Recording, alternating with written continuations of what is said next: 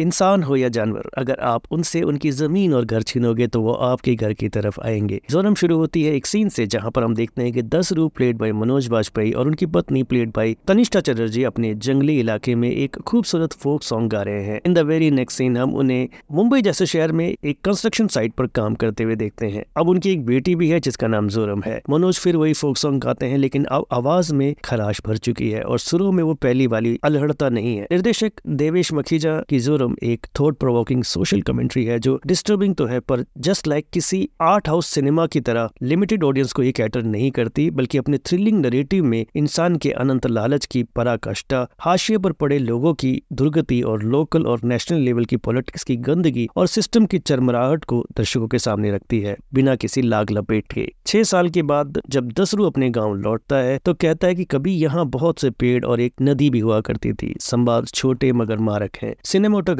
Innovative है और बहुत से ऐसे फ्रेम्स हैं जो विकास के नाम पर हो रही धरती के अंधाधुंध शोषण को अपने पिक्चर परफेक्ट शॉट्स में कन्वे कर देती है। मनोज, जीशान और स्मिता तांबे की परफॉर्मेंस माइंड ब्लोइंग है। बाकी कलाकारों का काम भी तारीफ़ लायक है। दो chase action sequences thrilling moments लिए हुए हैं। झारखंड के थाने वाले सभी सीन्स हिलेरियस हैं और व्यंगात्मक भी। देवाशीष ने फ़िल्म को एक ओपन एंड दिया है जो निशब्द कर देता है। जोरम को फ़िल्म की बात की रेटिंग रहेगी 3.5 स्टार्स की।